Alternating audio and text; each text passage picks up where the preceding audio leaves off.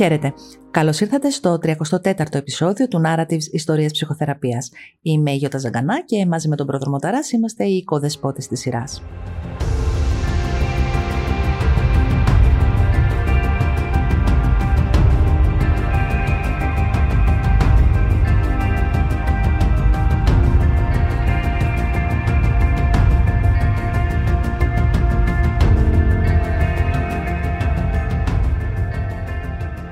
Μαζί μας σήμερα η ψυχολόγος Εύη Κατάρα με υποεξειδίκευση στην αλοπεκία θα μοιραστεί με όλους μας την πρόσφατη δημοσίευσή της αποτέλεσμα ποιοτικής έρευνα με θέμα η βιωμένη εμπειρία γυναικών με αλοπεκία. Εύη, καλώς ήρθες.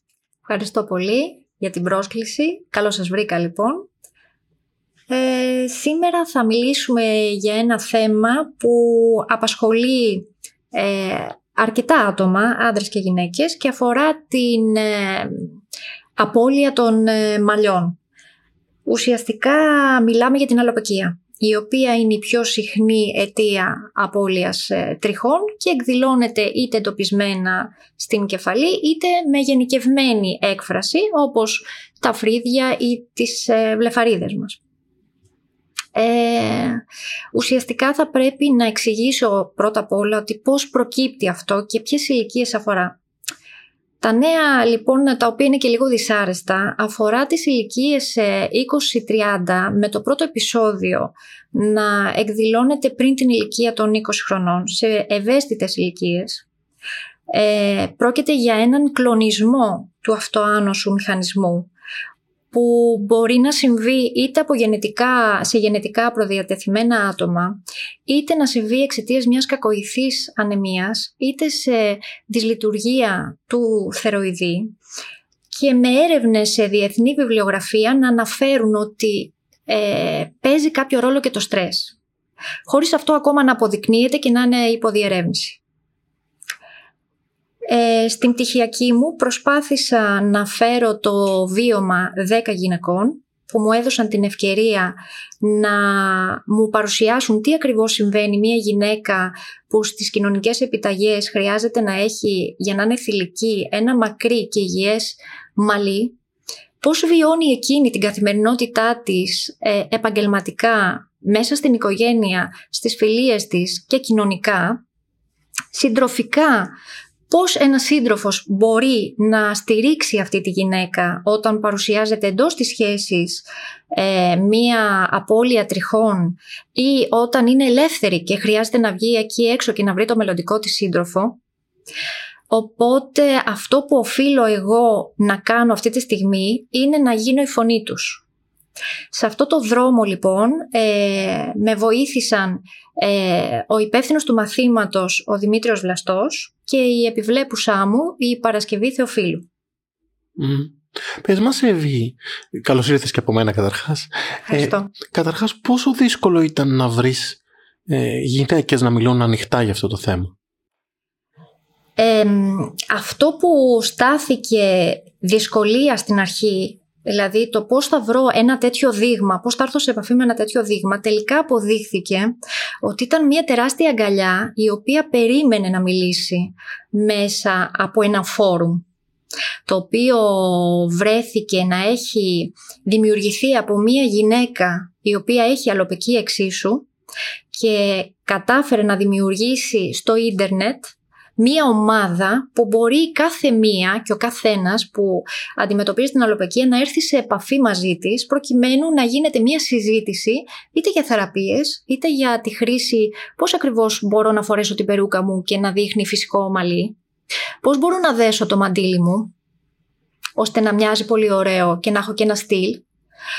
Και όταν έγινε η πρόσκληση μέσα σε αυτή την ομαδική, ότι εγώ θα τρέξω μία ε, ερευνητική και θα ήθελα να αποτυπωθεί το βίωμά σας, ε, είχα ένα δείγμα το οποίο μου έδωσε την ευκαιρία να μιλήσω για εκείνες.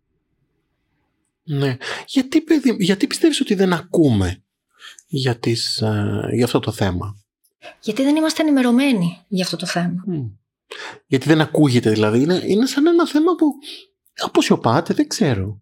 είναι ένα θέμα το οποίο μπορεί να καλύπτεται όπως και τόσα άλλα, καθότι δεν υπάρχει δεν υπάρχουν στην Ελλάδα ξεκάθαρα στατιστικά στοιχεία ως προς την αλοπεκία. Αντίθετα το δείγμα αναφέρεται από τη ΣΥΠΑ, η, η οποία είπα έχει τρέξει ένα σωρό έρευνες επάνω σε αυτό το θέμα και οι γυναίκες εκεί που μιλούν δεν είναι... Έρχομαι την ελληνική κοινωνία η οποία έρχεται και σαν να να μην είναι έτοιμη να αποδεχτεί το διαφορετικό. Είμαστε στη φάση που τώρα δουλεύουμε το διαφορετικό, τώρα το δεχόμαστε. Είναι η στιγμή των γυναικών αυτών που αποφασίζουν να μιλήσουν και να σπάσουν κάποια ταμπού. Οπότε έρχεται αυτή η πτυχιακή με τη συμμετοχή αυτών και την ετοιμότητα αυτών να το δώσουν. Πολλές από αυτές, η πλειοψηφία θα έλεγα, δεν έχει μιλήσει ποτέ για το θέμα αυτό. Πέραν από το στενό οικογενειακό κύκλο, ο οποίος γνωρίζει ότι υπάρχει αλλοπαικία. Ναι, ναι. Εννοείς ότι μπορεί να ζουν, να εργάζονται, να κοινωνικοποιούνται ε, με αυτό το θέμα κλειστό; Ναι. Υπάρχει χρήση της περούκας η οποία καλύπτει κάτι που ήδη θα μπορούσε να φαίνεται, αλλά δεν φαίνεται μαγικά. Ναι. Θα μπορούσε κανείς να πει με, με λιγότερη ψυχολογική σκέψη, ας πούμε, θα μπορούσε να πει ότι ωραία, έφτιαξε το θέμα. Μπήκε η περούκα, έφτιαξε το θέμα, γιατί ασχολούμαστε; Γιατί πολύ απλά συζητώντας μέσα στο, στην ερευνητική μου αναδύθηκε ένα θέμα. Ότι, οκ, φορώ την περούκα, όμως η αίσθηση της περούκας υπάρχει. Που σημαίνει όταν βγαίνω εκεί έξω αγχώνομαι, ε, πώς θα βουτήξω στη θάλασσα; Τι θα γίνει αν έχει άνεμο; Είναι σταθεροποιημένη αρκετά ώστε να με φαίνεται; Είναι αρκετά φυσικό το μαλλί μου; Θα το καταλάβει ο άλλος από πίσω μου ότι εγώ φοράω περούκα. Είναι ένα θέμα που καλύπτεται αλλά ταυτόχρονα δεν καλύπτεται διότι πρέπει να αντιμετωπίσεις αυτό που συμβαίνει ότι η αυτοεικόνα σου έχει με κάποιο τρόπο προσβληθεί και αλλάξει. Άρα πρέπει να δουλέψω επάνω στη νέα μου αυτοεικόνα η οποία δεν μειώνει όμως τις δυνατότητές μου εκεί έξω. Ναι. Εντάξει, ήταν ε, κάπως προβοκατόρικη η ερώτηση, με την έννοια ότι δεν έχουμε μόνο εξωτερική εικόνα, έχουμε και εσωτερική εικόνα. Μπράβο, γι' αυτό μιλάω για δυνατότητες. Ναι. Η προσωπικότητα πρέπει να δουλευτεί σε άλλο τομέα, που έχει να κάνει με τις κοινωνικές κυρίως επιταγές. Εάν η κοινωνία είναι ενημερωμένη και έτοιμη για το διαφορετικό, και δεν μιλώ μόνο για την αλλοπαικία, τότε ο καθένας από εμάς δεν χρειάζεται να απολογηθεί για την αλλαγή του. Ναι. Πες μας λίγο έτσι, τι σου είπαν, τι, τι, έλεγαν οι φωνές αυτών των γυναικών; Αυτό που γενικευμένα υπόθηκε είναι ότι στην αρχή κατά την πλειοψηφία τους φαίνεται ότι απομονώνονται γιατί πρέπει να έχουν το χρόνο τους να αποδεχτούν τη διαφορετική τους εικόνα. Δηλαδή δεν είναι ότι τους απορρίπτει στην αρχή η κοινωνία, είναι ότι εκείνες δεν είναι έτοιμες να αντιμετωπίσουν την κοινωνία. Επίσης στην αρχή φάνηκε ότι όλες μπαίνουν στη διαδικασία το να χρησιμοποιούν κάποιο μαντίλι ή κάποια περούκα. Στη συνέχεια, όπου δουλεύουν τον εαυτό τους είτε με τους ειδικούς, είτε και εκείνοι μέσα στην οικογένεια, γιατί είναι πολύ σημαντικό η οικογένεια, αλλά και ο στενότερος κοινωνικός κύκλος όπως είναι οι φιλίες, να αποδείξουν και να ενθαρρύνουν το άτομο μέσα από την συνέστηση να μην διακόψει τις κοινωνικές δραστηριότητες, αρχίζουν και αφήνουν πίσω. Δηλαδή είναι αρκετές οι οποίες απλά δένουν ένα μαντίλι ή και χωρίς αυτό και φεύγουν και βγαίνουν κανονικά είτε στην προσωπική τους ζωή είτε στον επαγγελματικό τους χώρο. Ε, αυτό λοιπόν που φαίνεται από τις γυναίκες είναι ότι κάθε μία θέλει το δικό της χρόνο για να αντιμετωπίσει την αλλαγή της. Και φυσικά παίζει ρόλο και η ηλικία. Δηλαδή, ένα κορίτσι το οποίο μεγαλώνει με την αλοπικία έχει διανύσει κάποια χρόνια αποδοχής από μια γυναίκα στην οποία εκφράζεται στα 40 της.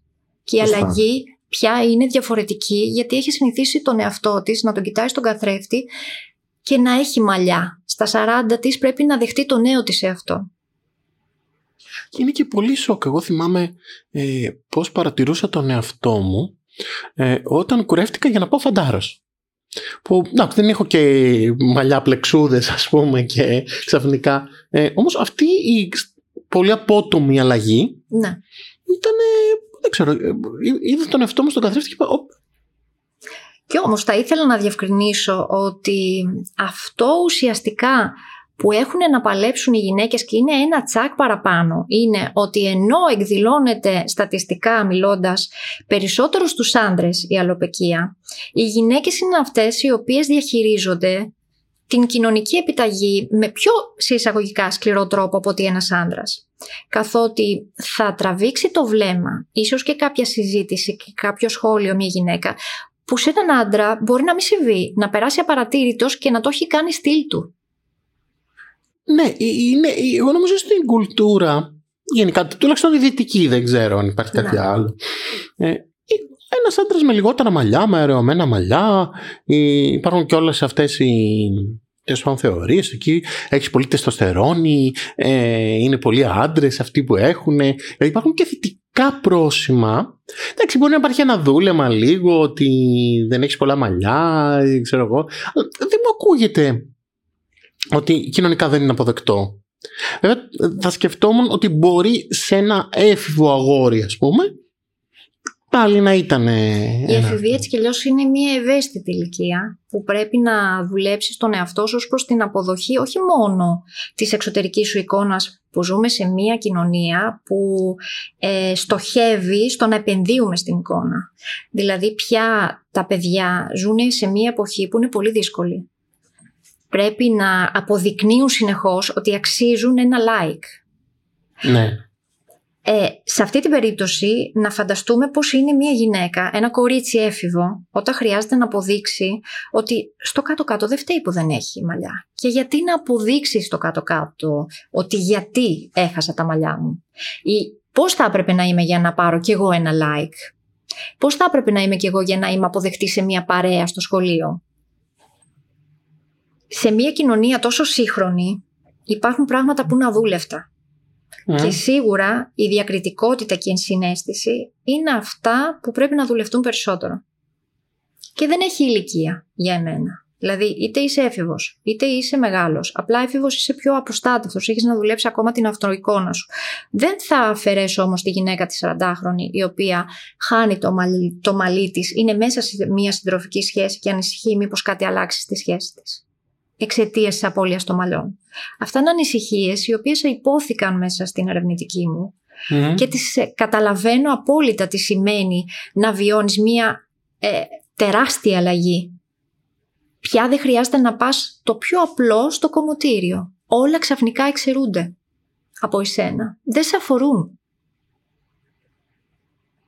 Ναι. Πες μας και άλλες ανησυχίες έτσι, σε στοιχεία που εντόπισες. Ένας θεματικός άξονας που άγγιξα ήταν η στάση του οικογενειακού περιβάλλοντος. Πώς θα μπορούσε άραγε το οικογενειακό περιβάλλον να στηρίξει ένα άτομο με αλλοπαικία. Ε, αυτό που αναδύθηκε είναι ότι υπάρχει τόσο συγχώνευση στην οικογένεια που αν η οικογένεια είναι αχωμένη για την αλλαγή που συμβαίνει στο παιδί τότε και εκείνο αυτόματα χώνεται.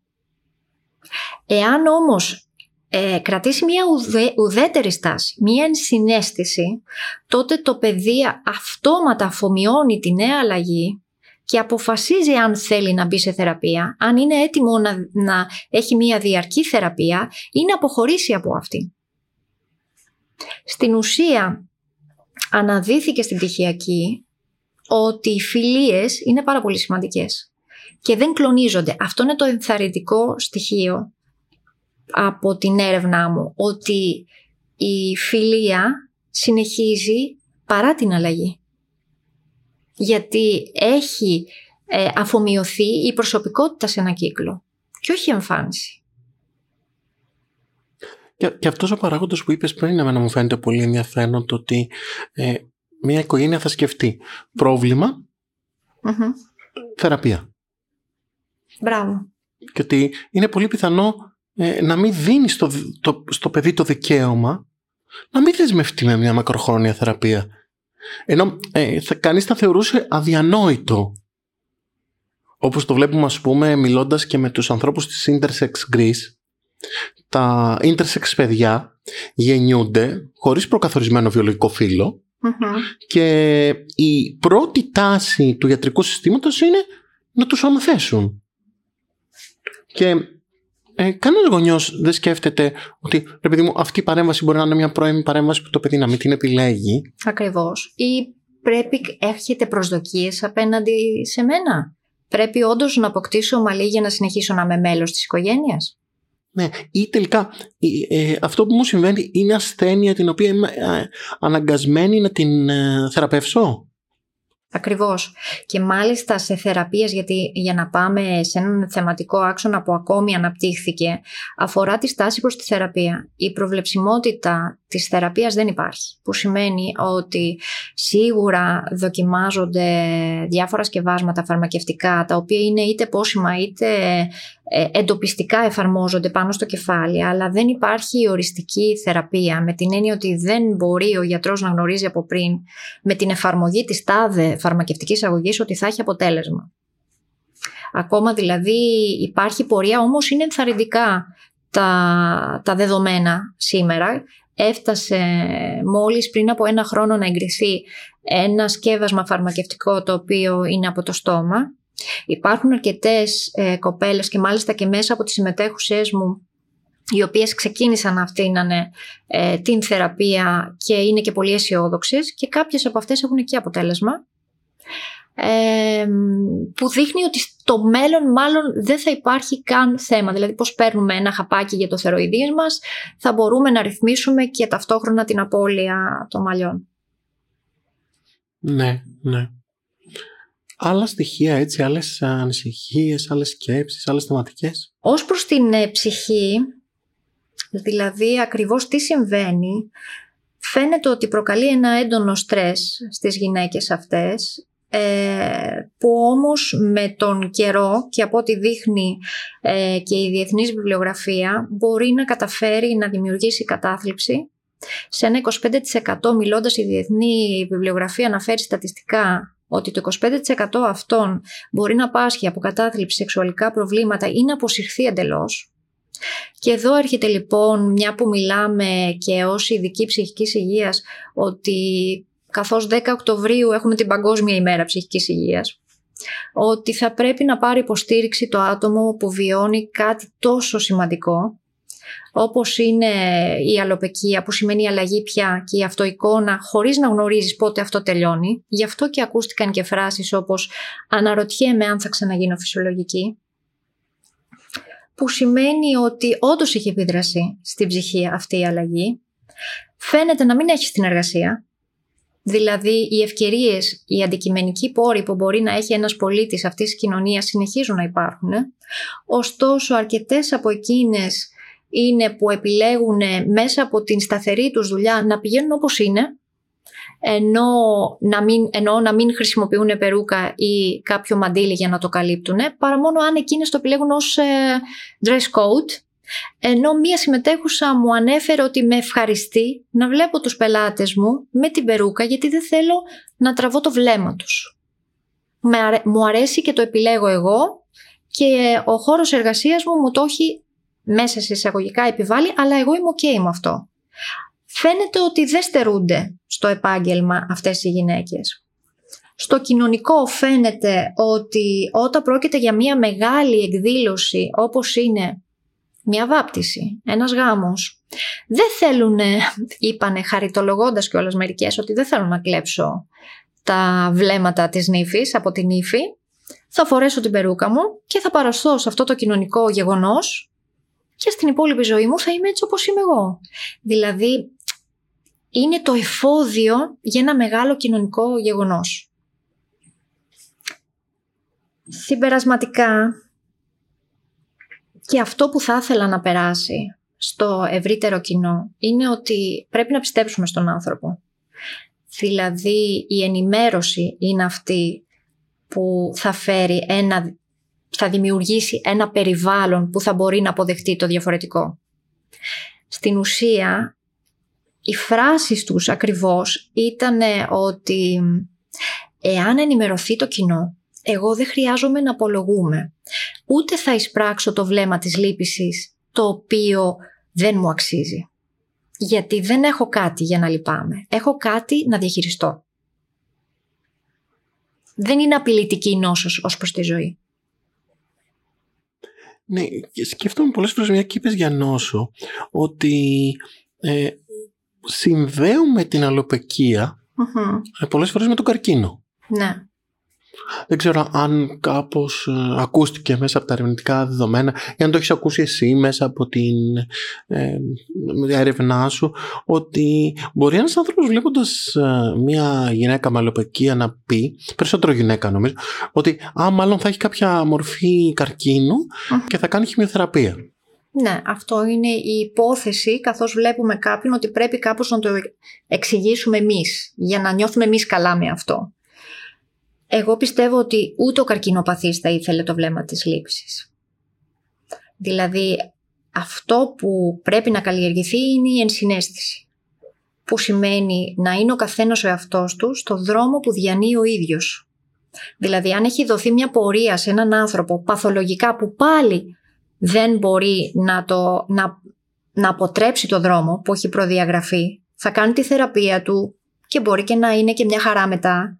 Έτσι συμβαίνει και μια, σε μια γυναίκα με αλλοπεκία που παρόλο που δεν απειλεί, πολύ σημαντικό βέβαια, τη ζωή της, πρέπει να κάνει τη δική της πορεία, χωρίς να απολογείται σε ένα βλέμμα και σε ένα αρνητικό σχόλιο. Ναι. Ε, θα έλεγες ότι, ε, ε, ε, μια και λες για τις οικογένειες, ότι ενοχοποιείται και το περιβάλλον με κάποιο τρόπο. Από την πλευρά του περιβάλλοντος μπορεί να θεωρεί ότι πώς μπορώ να βοηθήσω. Δηλαδή συνεχώς να νιώθει ότι πρέπει κάπως να τρέξω αυτό το άτομο, να ενημερωθώ για αυτό το άτομο. Το δικό μου άτομο. Μήπως δεν έκανα αρκετά. Αυτά είναι εύλογα ερωτήματα ας πούμε για έναν γονέα που έχει το παιδί του. Μήπως δεν πήγα στο σωστό γιατρό, μήπως θα μπορούσα να κάνω κάτι άλλο, μήπως θα μπορούσα να βγω στο εξωτερικό. Αυτά είναι ερωτήματα που πάντα υπάρχουν. Το θέμα είναι όμως ότι εάν η λύση δεν έρχεται άμεσα, γιατί είναι κάτι που δεν μπορεί να έρθει άμεσα, καθότι είναι κάτι που συμβαίνει εντελώς ξαφνικά και πρέπει να μπει στη διαδικασία να διερευνήσεις τον επιστημονικό τομέα επάνω στη δερματολογία και να εντοπίσεις τους ανθρώπους που ίσως μπορεί να είναι χρήσιμοι ως προς αυτό που συμβαίνει στο παιδί σου π.χ. Πρέπει σε αυτό το διάστημα να μην δείξεις το παιδί ή στο άτομο που πάσχει όπως η σύντροφος ότι είναι τόσο αναγκαίο που πρέπει να, να λυθεί. Γιατί αυτό σίγουρα δεν θα βοηθήσει το άτομο στο να αποδεχτεί ότι μπορεί και να μην λυθεί. Μπορεί να χρειάζεται να αγαπώ τον εαυτό μου και να έχω αυτό αξιοπρέπεια χωρίς να έχω μαλλιά. Οπότε μπορεί να, να είναι ένα υποστηρικτικό περιβάλλον κρατώντας μία ουδέτερη στάση και σημειώνοντας συνεχώς στο σημείο αναφοράς που είναι η οικογένεια ότι εγώ είμαι εδώ εάν εσύ θέλεις να κάνεις θεραπεία. Εάν επιλέξεις να μην μπεις σε θεραπεία γιατί το σώμα και η ψυχή κουράζεται κατά τη διάρκεια της θεραπείας καθώς περιμένει το αποτέλεσμα μπορεί λοιπόν να βοηθήσει το άτομο μέσα στην οικογένεια να του δείξει ότι εγώ συνεχίζω να είμαι εδώ αν είσαι έτοιμος να κάνεις κάτι γι' αυτό, μπορώ να σε βοηθήσω να με δίπλα σου. Εάν όχι, και αυτό είναι ok, γιατί για εμένα έχει σημασία το εσύ. Αυτό που είσαι εσύ μέσα εδώ, στη βάση μας. Ναι. Θα έλεγες ότι μπορεί μια οικογένεια να διαπραγματεύεται και θέματα πένθους. Γιατί Μιλάμε για απώλεια. Ναι, μπράβο, γι' αυτό το λέω, επειδή έχουμε μια απώλεια και επειδή όλοι φανταζόμαστε τα παιδιά μας, ε, νέα, ωραία, παντοδύναμα, ε, ξέρω εγώ, ε, έχουμε μια φαντασίωση έτσι, μια αναρκιστική ας πούμε φαντασίωση. Πολύ το παιδί μας θα είναι νέο, ωραίο, ε, πρωταθλητής σε όλα τα αθλήματα. Και κυρίως δεν θα χρειάζεται να απολογηθούμε αν βγαίνουμε έξω στο ευρύτερο ναι. κοινό. Γιατί όταν βγαίνεις στο ευρύτερο κοινό, με κάποιο τρόπο απολογείσαι. Γιατί ναι, το παιδί μου ναι. δεν είναι άρτιος εισαγωγικά σε σχέση με το δικό σου; Και σε όλα τα επίπεδα. Το, το λέγαμε, ας πούμε, ε, στο προηγούμενο επεισόδιο ε, με την Παυλίνα Κωνσταντάρα σε σχέση με το ΔΕΠΗ, ας πούμε. Ακριβώς. ε, πρέπει να απολογούμαστε σε σχέση με το ΔΕΠΗ. Γιατί το παιδί δεν κάθεται, λέγαμε. Άρα τελικά αν βάλουμε ένα ερώτημα γιατί όντως μου κίνησε το ενδιαφέρον αυτό μιλώντας με τις συμμετέχουσες ε, τελικά αυτές οι γυναίκες θα είχαν πρόβλημα αν όλοι οι υπόλοιποι ήταν ok; Θα είχαν πρόβλημα έκθεσης; Δηλαδή θεωρώ ότι εκείνες αρχίζουν να προβληματίζονται γιατί οι έξω από τον κύκλο των οικογενειακών αρχίζουν να προβληματίζουν το άτομο. Μπορεί και η μέσα όμως τον κύκλο δεν είναι; Συν- Δηλαδή μπορεί και εγώ να πενθώ γιατί είχα στο μυαλό μου το παιδάκι μου να του πλέκω τα μαλάκια, να το πε- ξέρω εγώ, να... και να είναι δηλαδή και εσωτερικό πένθος. Είναι ένα πένθος που οφείλει να δουλέψει καταρχήν το, το κλειστό οικογενειακό περιβάλλον με την έννοια να μην ε, μεταδίδει αυτό το πένθος σε ένα άτομο που στην ουσία εκείνο το βιώνει το πένθος. Γιατί όπως και να έχει, όταν βγει εκεί έξω το άτομο με την αλλοπαικία είναι εκείνο που θα προσελκύσει το βλέμμα, ακόμα και αν εσύ το συνοδεύεις. Εκείνο θα πρέπει να χτίσει την επαγγελματική ή τη συντροφική ζωή. Όχι εσύ. Εσύ απλά το συνοδεύεις. Εντάξει, είσαι και εσύ ρε παιδί μου μέρος αυτού του συστήματος. Δηλαδή, ε, ε, εγώ νομίζω ότι ό,τι συμβαίνει σε αυτό το σύστημα συμβαίνει στο σύστημα. Δηλαδή, μπορεί ο πατέρας να ανησυχεί αν θα, δεν ξέρω, θα παντρέψει την κόρη. Ε, η μητέρα να λέει, ε, να πενθεί, ξέρω εγώ, τη θηλυκότητα. Το παιδί να... δεν Μμμ. ξέρω. Δηλαδή, ο καθένας μπορεί να έχει το πένθη του μέσα σε μια... Δηλαδή, ένα σύστημα... Σε αυτή την περίπτωση λοιπόν Ναι. που μου αναφέρεις τώρα, η μία συμμετέχουσα ανέφερε, για να μιλήσουμε πιο συγκεκριμένα, Μμμ, μμμ. ότι νιώθει ότι πρέπει να είναι συνεχώς σε θεραπεία, ακριβώς γιατί το οικογενειακό περιβάλλον με κάποιο τρόπο το επιβάλλει. Το προσδοκά από εκείνη. Ναι, με κάποιο τρόπο το επιβάλλει. Δηλαδή, Μμ. νιώθω ότι πρέπει να είμαι στη θεραπεία γιατί όλοι περιμένουν το αποτέλεσμα. Στην ουσία, εκείνη θα ήταν ήδη ελεύθερη. Γιατί συζητώντας για τη στάση προς τη θεραπεία, υπάρχουν εκείνες όπως ε, αναφέρω, οι οποίες μπαίνουν αμέσως και είναι και αισιόδοξες. Υπάρχουν εκείνες όμως που θέλουν να αποστασιοποιηθούν. Νιώθουν κουρασμένες στο να είναι συνεχώς σε μια θεραπεία, συνεχώς να δοκιμάζουν, συνεχώς να ταλαιπωρούνται είτε ψυχικά είτε και σωματικά. Γιατί υπάρχουν και πολλές φορές μέσα από θεραπείες και εγκάφματα καθώς συμβαίνουν ε, να προσπαθούν να ενεργοποιήσουν το θύλακα της κεφαλής. Και αισθανόμαι ότι είμαστε φτιαγμένοι άνθρωποι ε, να αγνοούμε την έννοια της ασθένειας. Δηλαδή ότι δεν μπορούμε να είμαστε τέτα συνέχεια, τέτα τέτα συνέχεια με την ασθένεια και με τη θεραπεία. Και είναι πολύ φυσιολογικό ένας άνθρωπος ε, να μην θέλει να έχει συνεχή επαφή. Είναι ok να κάνει ξεκούραση. Δηλαδή, εγώ το βλέπω με πολλούς ανθρώπους, ξε- επειδή έχουμε στην, στην ιατρική, έχουμε την έννοια της συμμόρφωσης. Μμμ.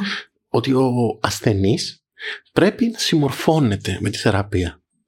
Όταν λοιπόν ο ασθενής λέει «Δεν θέλω ρε παιδιά να κάνω άλλη θεραπεία», α, είναι α, κακός ασθενής, διότι δεν Ακριβώς. συμμορφώνεται. Και λες, ωραία ρε παιδί μου, ωραία, εσύ μπορεί να δυσκολεύεσαι αν σου πω να σου βάλω ένα χάπι της πίεσης ε, για να μην πάθεις κανένα κεφαλικό ε, να παίρνεις κάθε μεσημέρι ένα χάπι της πίεσης και λες «Ω, τώρα θα ζω με χάπια εγώ». Ε, ένα παιδί ή ένας, ε, μια ενήλικη γυναίκα η οποία πρέπει συνέχεια να κάνει θεραπεία, άρα συνέχεια να είναι άρρωστη. Να νιώθει ότι πρέπει Ναι. να έχει ένα αποτέλεσμα καταρχήν. Ναι, και να περιμένουμε και τα αποτελέσματα. Γιατί, άντε να φαύλος κάνει κύκλος. θεραπεία. Άντε να κάνει θεραπεία. Ε, όταν κάνεις θεραπεία με ένα βέβαιο αποτέλεσμα, εγώ θεωρώ ότι είναι σαν να σου πω δούλευε τώρα εσύ, κάποια στιγμή θα σε πληρώσουμε. Μμ. Τώρα από ό,τι δεν ξέρω, να σου πω ε, του χρόνου, του αντίχρονου. Και εκεί λοιπόν αναδύθηκε στην ε, έρευνα ότι το μεγαλύτερο ποσοστό θα έμπαινε σε μία θεραπεία εάν υπήρχε σταθερότητα. Δηλαδή όχι μόνο να μου έρθει το αποτέλεσμα, να μην τα χάσω μετά. Γιατί είναι τραυματικό γεγονός να τα αποκτάς και να σου πέφτουν. Να τα Είναι χάνεις τα μαλλιά. επανατραυματισμός νομίζω. Ακριβώς. Γι' αυτό και μία συμμετέχουσα έκανε τη θεραπεία μία, τα έχασε και μετά αφού μπήκε σε μία δεύτερη και είδε ότι ξαναρχίζει πάλι να τα χάνει, σταμάτησε. Άρα δεν είναι μόνο ότι περιμένω το αποτέλεσμα, πρέπει να κρατήσω και το αποτέλεσμα. Που είναι, ναι, δηλαδή να δεσμευτώ σε ένα ε, επανατραυματιστικό κύκλο Μμ. και σκέφτομαι ας πούμε και με τις νέες σχέσεις. Μπορεί δηλαδή να υπάρξουν κάποιοι άνθρωποι που να σε γνωρίσουν Μμμ. έχοντας δουλέψει θεραπεία Μμμ. ε, με μαλλιά. Ναι. Και μετά να τους ξαναεξηγήσεις γιατί τα έχα... Δηλαδή είναι ρε παιδί μου βάσανο νομίζω. Γι' αυτό μιλάμε και για ταλαιπωρία σώματος και ψυχής. Μμ.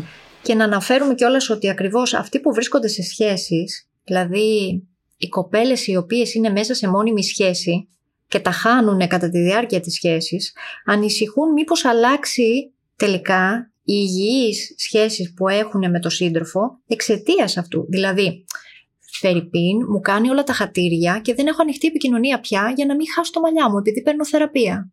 Είναι ένα δίλημα. Έχω πραγματική πια σχέση με τον σύντροφό μου; Εξακολουθώ να είμαι επιθυμητή; Ή στις ε, κοπέλες οι οποίες είναι νεότερες και δεν έχουν σχέση. Ανησυχούν μήπως σταθεί εμπόδιο στο να αποκτήσουν οικογένεια; Όπως βλέπουμε αυτό ουσιαστικά που έρχεται να, να συμπληρώσει αλλά και να λειτουργήσει επουλωτικά είναι πάλι στενή σχέση. Αυτή είναι και ο καθρέφτης που θα βγω εγώ έξω στο ευρύτερο κοινωνικό σύνολο. Αν εγώ έχω ένα καλό σύντροφο, εάν εγώ έχω ένα περιβάλλον που με αποδέχεται, τότε εκεί έξω θα απαντήσω με χαμόγελο. Θα απαντήσω με ένα δεν ξέρει τι έχω. Όχι με ένα τι μου λείπει, πρέπει άλλη φορά να βγω με την περούκα. Γι' αυτό και το αποτέλεσμα και το συμπέρασμα αυτής της ερευνητικής ήταν ότι εκείνες απαντούν με ένα δυναμισμό απέναντι στην όσο, καθώς όταν έχουν δουλέψει τελικά την αυτοεικόνα τους, μέσα από ένα σύστημα κλειστό ή ανοιχτό που είναι υποστηρικτικό με ενσυναίσθηση, εκείνες απαντούν με ένα χαμόγελο όταν τις κοιτούν έντονα. Και αυτό είναι ένα πάρα πολύ ωραίο μήνυμα που κλείνει με μία συμμετέχουσα να μου λέει, η οποία είναι και η νεότερη κιόλας από τις 10, είναι μόνο τρίχες. Και ήταν τόσο ενθαρρυντικό μήνυμα αυτό, γιατί είναι η νεότερη που είναι ελεύθερη, είναι στο ξεκίνημά της, έκανε μία φορά θεραπεία και έχει αποφασίσει ότι είμαι τόσο κουρασμένη ήδη που δεν θέλω. Είναι μόνο τρίχες. Εάν βγει μία μόνιμη, θα το σκεφτώ. Εκεί βλέπεις λοιπόν πως όλα από κάτω έχουν κάποια βάση. Υπάρχει υποστηρικτικό περιβάλλον, έχει δουλέψει τον εαυτό της και βγαίνει εκεί έξω με μία απάντηση. Μόνο τρίχες. Ε, υπήρχε στο δείγμα κάποια γυναίκα με ομόφυλη σεξουαλική ταυτότητα; Όχι. Το σκεφτόμουν ότι θα ήταν, θα ήταν αρκετά ενδιαφέρον ε, να δούμε πώς μια γυναίκα μπορεί να σχετίζεται με γυναίκες με, με αλλοπαικία. Δεν προέκυψε σαν άξονα θεματικής μου, δηλαδή στο συντροφικό μου απαντούσαν ως προς το ετερόφιλο, όχι mm. ως προς το ναι. έχω και κάποιο, δηλαδή δεν μπήκα τόσο στο ποια είναι η επιλογή σου. Συνήθως μιλούσαν για έναν σύντροφο που είναι ήδη ναι. ε, ή αναζητώ αυτόν που θα κάνω οικογένεια. Ναι, ναι Οπότε ναι, ναι. κάπως προσδο... προ... υπήρχε ένας προσδιορισμός. Ναι, υπήρχε ένας ε, προσδιορισμός. Όμως πολύ ενδιαφέρον, δηλαδή, σαν, ε, ε, σου βάζω, όπως το λένε, ερευνητική... Νομίζω ότι μου δίνεις... Ναι, ναι, ναι. ναι μου πώς δηλαδή γυναίκες με ομόφυλη ε, σεξουαλική ταυτότητα ε, θα μπορούσαν να ε, δουν κάπως την έννοια της θηλυκότητας με ένα διαφορετικό τρόπο ε, καθώς καθρεφτίζονται σε ένα κοινό γυναικών. Ναι. Δηλαδή καθώς ε, πάει να προσεγγίσει άλλες γυναίκες. Αυτό τώρα που μου λες αγγίζει κάτι Ε, στο στενό οικογενειακό μου κύκλο λοιπόν υπάρχει ένα άτομο το οποίο ε, αποτελεί έμπνευση για μένα στο να κάνω την ε, πτυχιακή αυτή που έκανα που έχει αλλοπεκία.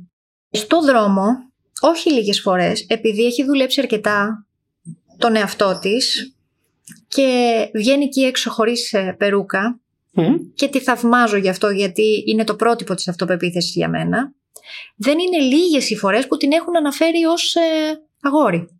Mm, σωστό, σωστό. Άρα από εκεί βλέπουμε και όλα στην κοινωνική επιταγή. Δεν έχεις μακρύ μαλλί, βλέπω ότι σου λείπουν όλα τα μαλλιά. Μ, μήπως είσαι αγόρι, φοράς και τζιν και ναι. παντελόνι και, και έχεις λίγο κάπως ε, αυτό το, το μπάγκι, το ντύσιμο πια, το μοντέρνο.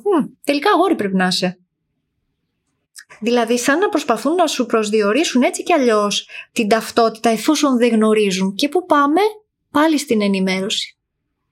Πόσο σημαντική είναι η ενημέρωση. Έχουμε πολλούς τέτοιους αυτοματισμούς. Ακριβώς. Έχουμε ανάγκη να δώσουμε ταυτότητα. Ναι.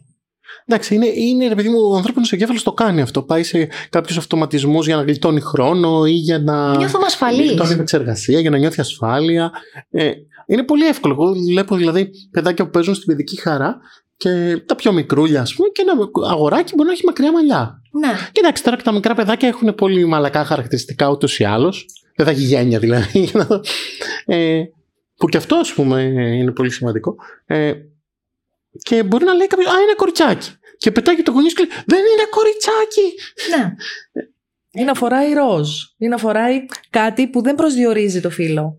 Πάρα Ναι, ναι, πολλά. ναι. Α- Αν δεις, ας πούμε, πλέον εγώ το βλέπω σε πάρα πολλά παιδιά. Που μπορεί να φοράνε οποιοδήποτε χρώμα. Δεν είναι το χαρακτηριστικό μπλε τα αγοράκια, ροζ τα Ναι. κοριτσάκια. Γενικώς πρέπει να αντιληφθούμε ότι ο καθένας ε, από που βιώνει μία τέτοια αλλαγή στην εξωτερική του εμφάνιση περνάει από μία κρίση αντίληψης της αυτοεικόνας η οποία πρέπει να είναι διαφορετική. Αυτό στην ουσία γίνεται. Ναι, Αντιλαμβάνομαι πια ότι η αυτοεικόνα μου έχει αλλάξει και πρέπει να δουλέψω προς αυτή την κατεύθυνση γιατί δεν γνωρίζω πότε θα τελειώσει αυτό. Εάν, όπως είπανε, θα επιστρέψει στο φυσιολογικό. Και εγώ θα πω τελικά ποιο είναι το φυσιολογικό. Ναι. Σκεφτόμουν τώρα που έλεγα για τα γένια ότι έχω αρκετούς θεραπευόμενους οι οποίοι ε, λόγω ε, της, φυσιολο... της ε, α- αν φυσικής τους ανάπτυξης, της, της ορμονικής τους ανάπτυξης κτλ. δεν μπορούν να αναπτύξουν γένια. Ναι. Ή έχουν πολύ αραιά ή βγάζουν πολύ λίγα σαν ας πούμε ένα χνουδάκι και, αυτά. και το φέρουν πολύ βαρέως σε σχέση με την αντρική τους ταυτότητα. Ακριβώς. Όπως το είπες, ταυτότητα. Εάν δεν έχεις την ταυτότητα, δεν ανήκεις στο κοινωνικό σύνολο. Στο ευρύτερο Ναι. κοινωνικό σύνολο. Στην ουσία, εάν πάμε σε ένα φαύλο κύκλο, δηλαδή εάν ξεκινάει η αλοπεκία, είναι επειδή έχω νιώσει στρες. Ωραία, ακόμα κι αν η διεθνής βιβλιογραφία ακόμα θεωρεί ότι ο τομέας αυτός είναι υποδιερεύνηση, συνήθως όλες εκείνες έχουν περάσει κάποιο έντονο στρες πριν εκδηλωθεί. Που μπορεί να είναι οι πανελλήνιες, που μπορεί να είναι μια τοξική σχέση που ήμουνα για πάρα πολλά χρόνια και τελικά επηρέασε, κλώνησε τον αυτοάνωσο μηχανισμό μου και εκδηλώθηκε κάπως έτσι. Πέραν από τα παθολογικά που μπορεί να είναι διαβήτηση ή οτιδήποτε άλλο, έτσι. Τελικά αυτό φέρνει άλλο στρες. Και όταν πας τελικά στον ε, δερματολόγο, ο δερματολόγος το πρώτο που σου λέει είναι μη στρεσάρεσαι. Αυτό είναι το πιο εύκολο. Μην αγχώνεσαι, μην Μπράβο. στρεσάρεσαι, μην στεναχωριέσαι. που το μην συναντάμε ανησυχείς. σε οποιαδήποτε νόσο. Μην στρεσάρεσαι. Και έρχεται ένας φαύλος κύκλος. Ήρθα από στρες Ναι. και πρέπει να σταματήσω να στρεσάρομαι για να γυρίσω στο φυσιολογικό. Άρα εγώ σε φταίω. εισαγωγικά. Εγώ φταίω Άρα που εγώ στρεσάρομαι. φταίω που δεν είμαι τόσο καλά. Δεν είμαι ήρεμη. δεν διαχειρίζομαι τόσο καλά το άγχος μου κτλ. Εδώ λοιπόν είναι ο- η... πρέπει να είμαστε σε επαγρύπνηση επαγγελματίες ψυχικής υγείας το ότι πρέπει να ζητήσουν αυτοί οι άνθρωποι ένα χέρι βοήθειας ως προς τη διαχείριση του άγχους. Γιατί πέραν από το, την εκπαίδευση την προσωπική, την ατομική, θα μπορούσε να επικοινωνήσει αυτό το άτομο πώς θα ήθελε το στενό οικογενειακό περιβάλλον να το βοηθήσει. Γιατί πολλές φορές έχουμε τη διάθεση και εμείς που είμαστε το στενό οικογενειακό περιβάλλον, αλλά δεν γνωρίζουμε πώς. Τελικά που καταλήγουμε στον ανοιχτό κώδικα της επικοινωνίας μεταξύ στην οικογένεια και στην επικοινωνία έξω από την οικογένεια, πώς μπορεί να βοηθηθεί αυτό το άτομο. Δηλαδή ένας φίλος θα μπορούσε να ρωτήσει το άτομο αυτό όταν νιώθεις έτοιμο, έτοιμος ή έτοιμη να μιλήσεις για την αλλοπεκία σου, εγώ είμαι εδώ. Ναι. Κοιτάξτε, επειδή είναι και κάτι που συμβαίνει, όπως έλεγα πριν, και σε όλη την οικογένεια, μπορεί να θέλει στήριξη και όλη η οικογένεια να διαχειριστεί. Μιλάμε για, για εκπαίδευση. Κάτι έχει συμβεί που πρέπει όλοι μαζί να εκπαιδευτούμε σε αυτό. Κάποιες από τις γυναίκες τις οποίες ε, είχες την ευκαιρία να μιλήσεις ε, ήταν σε διαδικασία ψυχοθεραπείας. Είχαν υπάρξει, είχαν ε, προαναφερθεί συμπτώματα κατάθλιψης, οπότε είχαν ε, φτάσει στις πόρτες ε, ε, ψυχιάτρων ή άλλες οι οποίες είχαν ζητήσει τη βοήθεια ψυχολόγου. Άλλες συνεχίζουν, άλλες όχι. Δηλαδή θέλω να πω από τη στιγμή που ξεκινάνε να, με το πρόσχημα της αλλοπεκίας, καταλήγουν αυτές να μου αναφέρουν ότι ενώ η αιστεία, η εστίαση ήταν ε, η αλλοπεκία μου, τελικά αναδύθηκαν άλλα θέματα που βρήκαν επίλυση και τα οποία μου βοήθησαν να έχω μια πιο ποιοτική ζωή. Γιατί τελικά το ζητούμενο είναι αυτό, να έχεις ποιοτική ζωή. Αυτό ήταν και το, το βάθος όλης της έρευνας. Υπάρχει ποιοτική ζωή όταν έχει συμβεί μια μεγάλη απώλεια. Στην εξωτερική μας εμφάνιση.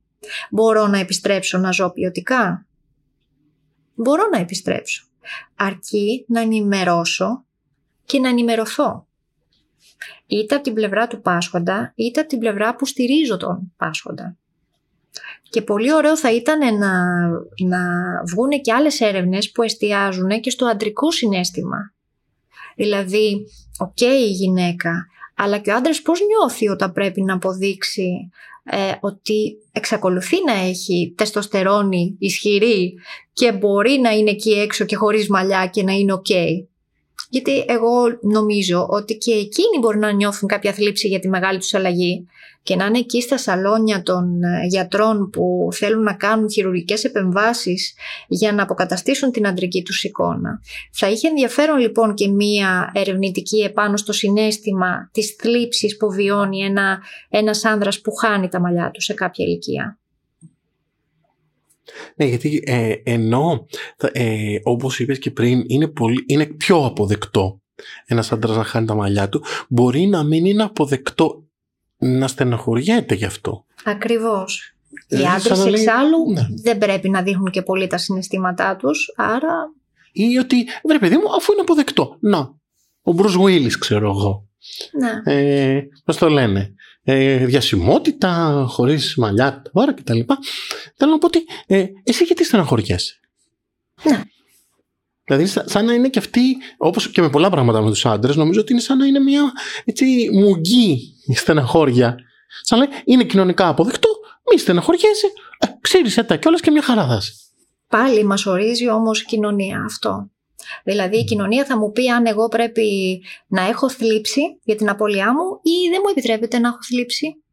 Ναι. Ή μπορεί εγώ να στεναχωριέμαι για κάτι που είναι αποδεκτό, βρε παιδιά. Δηλαδή, ναι. μπορεί εγώ να στεναχωριέμαι που δεν έχω μαλλιά, παρόλο που είναι αποδεκτό κοινωνικά. Να. Δηλαδή είναι και μια εσωτερικότητα που πρέπει να εξυπηρετήσω. Δεν είναι μόνο αν, είναι, αν όλοι μου λένε καλά, ε, κούκλος είσαι χωρίς ε, τα μαλλιά, ξέρω εγώ. Ε, ξέρω εγώ, είσαι πιο άντρακλας ή πιο. Μπορεί να τα λένε αυτά. Ναι, φυσικά. Φυσικά. Εγώ το, το ίδιο βέβαια ισχύει και με τις ε, γυναίκες οι οποίες τελικά όταν φοράνε την περούκα τους ανησυχούν μήπως το καταλάβουν ότι είναι περούκα Οπότε πρέπει να απολογηθούν με κάποιο τρόπο στο βλέμμα, δηλαδή ακόμα και να μην υπάρξει σχόλιο, σίγουρα το βλέμμα είναι αυτό που καθορίζει την ψυχολογία της εκείνη τη στιγμή καθώς συναντιέται με κάποια που την κοιτάει, κάποιον που την κοιτάει και προσπαθεί να ξεχωρίσει αν πρόκειται για μαλλί φυσικό ή όχι. Και γι' αυτό και μιλούν ότι αυτό που δεν αντέχουμε είναι το βλέμμα της λύπησης. Mm. Δηλαδή νομίζω ότι είναι αυτό που κόβει τα πόδια σε κάθε άνθρωπο. Ακόμα και για εκείνον που μιλήσαμε πριν ότι μπορεί να απάσχει από καρκίνο, νομίζω ότι είναι το χειρότερο. Γι' αυτό και αποδεικνύονται ότι οι άνθρωποι που του συμβαίνει κάτι μπορούν και τελικά είναι οι πιο δυνατοί από όλους. Και γι' αυτό πολλοί επιλέγουν να το κρατάνε σε πολύ στενό και να μην το δημοσιοποιούν. Δηλαδή, ακόμα και αν αυτό τους στερεί στο 100% τη κοινωνική ζωή τους, για να μπορέσουν να το αντιμετωπίσουν μόνοι τους. Ναι. Για να απαλλαγούν από όλο αυτό. Δηλαδή, το, την πίεση της κοινωνικής κριτικής. Ακριβώς. Και τη της κοινωνικής λύπησης, αν μπορούμε να το, να το θέσουμε έτσι. Οι γυναίκες λοιπόν οι οποίες δουλεύουν αυτό το κομμάτι της αυτοεικόνας τους φτάνουν να βγαίνουν εκεί έξω χωρίς περούκα χωρίς αυτό να σημαίνει ότι δεν παρατηρούν εάν υπάρξει σχόλιο ή το βλέμμα. Καλά, σαφώς και ε, θα έπρεπε ίσως να τολμήσουν και να το επικοινωνούν και ανοιχτά, δηλαδή με, με τοποθετήσεις όσο πιο δημόσια γίνεται, γιατί έχουμε συνηθίσει την αψεγάδιαστη εικόνα, το τέλειο χαμόγελο, το τέλειο μαλλί, το τέλειο ε, φρύδι, ε, το προϊόντα, ναι, ας ναι. πούμε. Ε, διαβάζεις ε, άρθρα και αναρτήσεις για 50 τρόπους για να έχεις το τέλειο μαλλί. Α, ας αρχίσουμε να διαβάζουμε, ας πούμε, και αντίστοιχα άρθρα για το πώς θα δέσεις τέλεια το μαντίλι σου. Πηγές λοιπόν πληροφόρησης είναι καταρχήν ο Παγκόσμιος Οργανισμός Υγείας που μπορείς να πάρεις αξιόπιστες πληροφορίες Ε, μπορείς να μπεις σε ιστότοπους, σε φόρουμ και ιστοσελίδες οι οποίες αφορούν την αλλοπαικία ε, ή σε ιατρικούς ιστότοπους όπως το MediPlus προκειμένου να ενημερωθείς τόσο για την εκδήλωση στα συμπτώματα της αλλοπαικίας αλλά και για το τι θεραπείες αυτή τη στιγμή ε, προσφέρονται στα άτομα που πάσχουν από αλλοπαικία. Θέλω να πω ότι η ευαισθητοποίηση είναι κριτήριο τόσο σημαντικό όσο είναι η ίδια η νόσος. Εάν τελικά ενημερωθεί το κοινό που πιστεύουμε, οι άνθρωποι, οι συνάνθρωποι και αναπτύξουν την ενσυναίσθησή τους, τότε το, η νόσος δεν θα είναι νόσος καθοριστική για το άτομο που το ζει. Θα είναι μία νόσος που θα μπορεί να ρυθμιστεί αν εκείνο θέλει. Ας πούμε, μία συμμετέχουσα μου είπε ότι δεν θέλω να βγάλω, έχει στο ένα της το βλέφαρο ε, βλεφαρίδες και μου είπε θα ήθελα να πέσουν και αυτές γιατί είμαι τέλεια έτσι όπως είμαι. Χωρίς μαλλιά και χωρίς φρύδια και βλεφαρίδες. Τέτοια, ε, τέτοιο πυρήνα ε, στο να έχεις στάσει τελικά σε τέτοια αποδοχή αυτοεικόνας είναι μόνο κάτι αξιοθαύμαστο. Σαφώς. Ναι, είναι, είναι δύσκολο.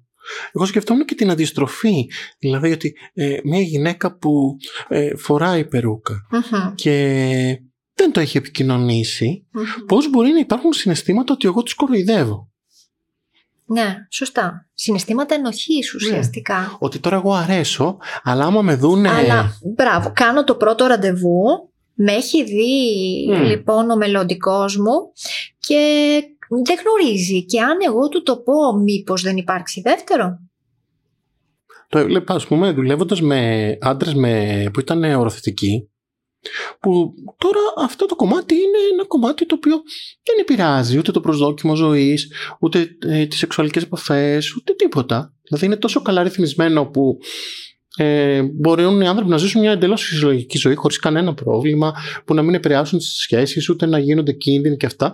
Και έχοντας αυτή την αίσθηση, που λένε να το πω, να μην το πω, mm-hmm. ρωτάνε πολλές φορές να το πω ή να μην το πω. Και λέω, ε, είναι δικό σου. Είναι δικό σου κομμάτι πώς θα παρουσιάσεις τον εαυτό σου και τι, και τι προσωπικά σου θέματα θα μοιραστείς. Μα λέει, μπορεί να τον κοροϊδεύω. Και είναι αυτό, ότι αν εμφανιστείς στο πρώτο ραντεβού με μια περούκα Έχεις κοροϊδέψει τη σύντροφο ή τον σύντροφο; Δεν είναι φοβερό δίλημα αυτό. Δηλαδή να μπαίνεις. Εσύ... Σαν να έχεις το ένοχο μυστικό, βρε ναι, ναι, ναι, ναι, ναι. Να έχεις αυτή την προσωπικότητα που μπορείς να, να μοιραστείς πράγματα, βιώματα τη ζωή σου και να κάνεις ε, σύνδεση με έναν άλλον άνθρωπο και να ανησυχείς ότι κάτι κρύβεις τόσο σημαντικό. Είναι αυτό που λέμε η εσωτερικευμένη ντροπή ότι κάνουν internalize αυτό το, την τροπή. Ναι. Ότι εντάξει εγώ ε, είμαι και λίγο φιασιδωμένη ας πούμε. Ναι. Δεν είμαι, είμαι ψεύτικη. Ακριβώς, ακριβώς. Οπότε καταλαβαίνουμε ότι αυτό που θέλει ο άλλος να κάνει τελικά είναι να ενημερώσει. Πάλι καταλήγουμε στην ενημέρωση. Δηλαδή θα ήθελα πάρα πολύ να σου το πω, χωρίς να χρειάζεται να απολογηθώ γι' αυτό και να μπορείς να αντέξεις κι εσύ. Ναι. Ε, πρέπει να ξεκινήσει νομίζω από το να τα αντέξει το ίδιο το άτομο, να τα αντέξει το ναι. σύστημά του. Ε, αυτό που διαβάζω σε έρευνες σε σχέση με οτιδήποτε αυξάνει την ανθεκτικότητα των ανθρώπων είναι ε, και στο bullying. Ε, ε, γιατί μπορεί ε, ας πούμε ένα νέο παιδί να έχει και bullying πάνω στο αυτό το θέμα. Ε, ότι αυξάνει πάρα πολύ τα επίπεδα ανθεκτικότητας και ψυχικής υγείας η αποδοχή από το σπίτι, η αποδοχή από το πρωταρχικό σύστημα. Γιατί στην αρχή κρύβεσαι και στο ίδιο το σπίτι. Δηλαδή, προσπαθείς να δεις, να διερευνήσεις με τις κεραίες σου αν οι άλλοι σε αποδέχονται, εάν οι άλλοι σε στηρίζουν ότι συνεχίζεις να βγαίνεις εκεί έξω. Τόσο σημαντικό είναι το, το κλειστό, ε, ο κλειστός κύκλος, ο οικογενειακός, ότι συνεχίζεται η ζωή και θα είμαι δίπλα σου. Πάμε.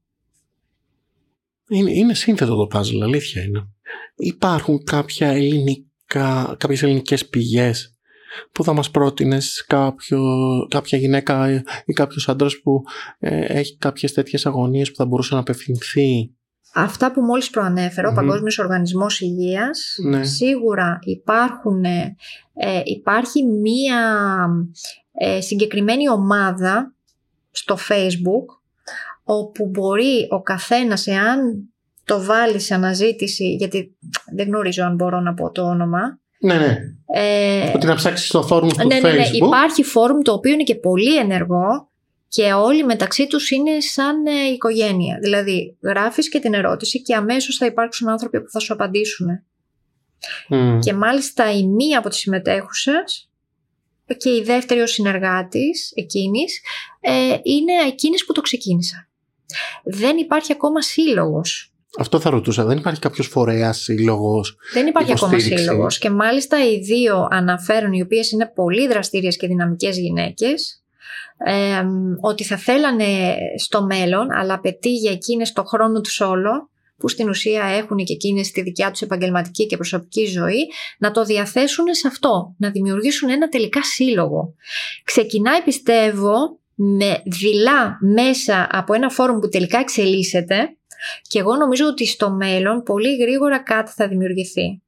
Γιατί αυτό που αναδεικνύεται μέσα από αυτή την ομάδα είναι μέχρι και η πτυχιακή.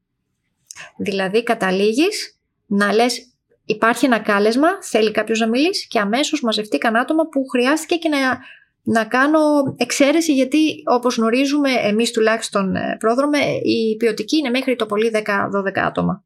Να μας πεις και πού μπορεί να διαβάσει κάποιος την, την πτυχιακή. Λοιπόν, η πτυχιακή μου έχει δημοσιευθεί στο The Open Public Health Journal, είναι στο volume 16 ε, θα μπορέσει να είναι στα αγγλικά γραμμένη. Ευτυχώς γιατί ε, η διεθνής βιβλιογραφία είναι καλό να περνάει σε μία γλώσσα που όλοι αντιλαμβανόμαστε προκειμένου να ενημερωθεί ο κόσμος γι' αυτό.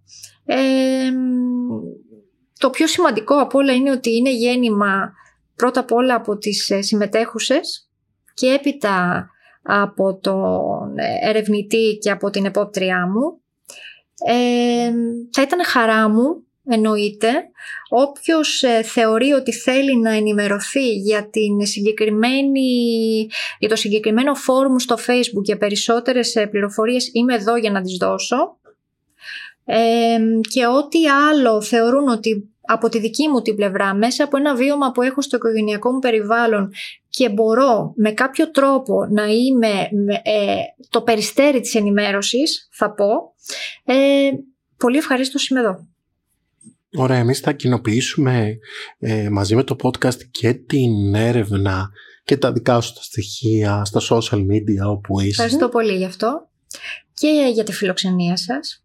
Εμείς ευχαριστούμε πάρα πολύ και όσοι μας ακούτε και έχετε κάποιον γνωστό φίλο ή από το στενό ή ευρύ περιβάλλον σας άνθρωπο που θα ήθελε να πάρει πληροφορίες Είμαστε εδώ για εσάς. Ευχαριστούμε πολύ την Εύη Κατάρα, ε, ψυχολόγο με υποεξειδίκευση στην αλλοπαικία. Ακούσατε το 34ο επεισόδιο της σειράς podcast Narrative Ιστορίας Ψυχοθεραπείας. Ευχαριστούμε πολύ.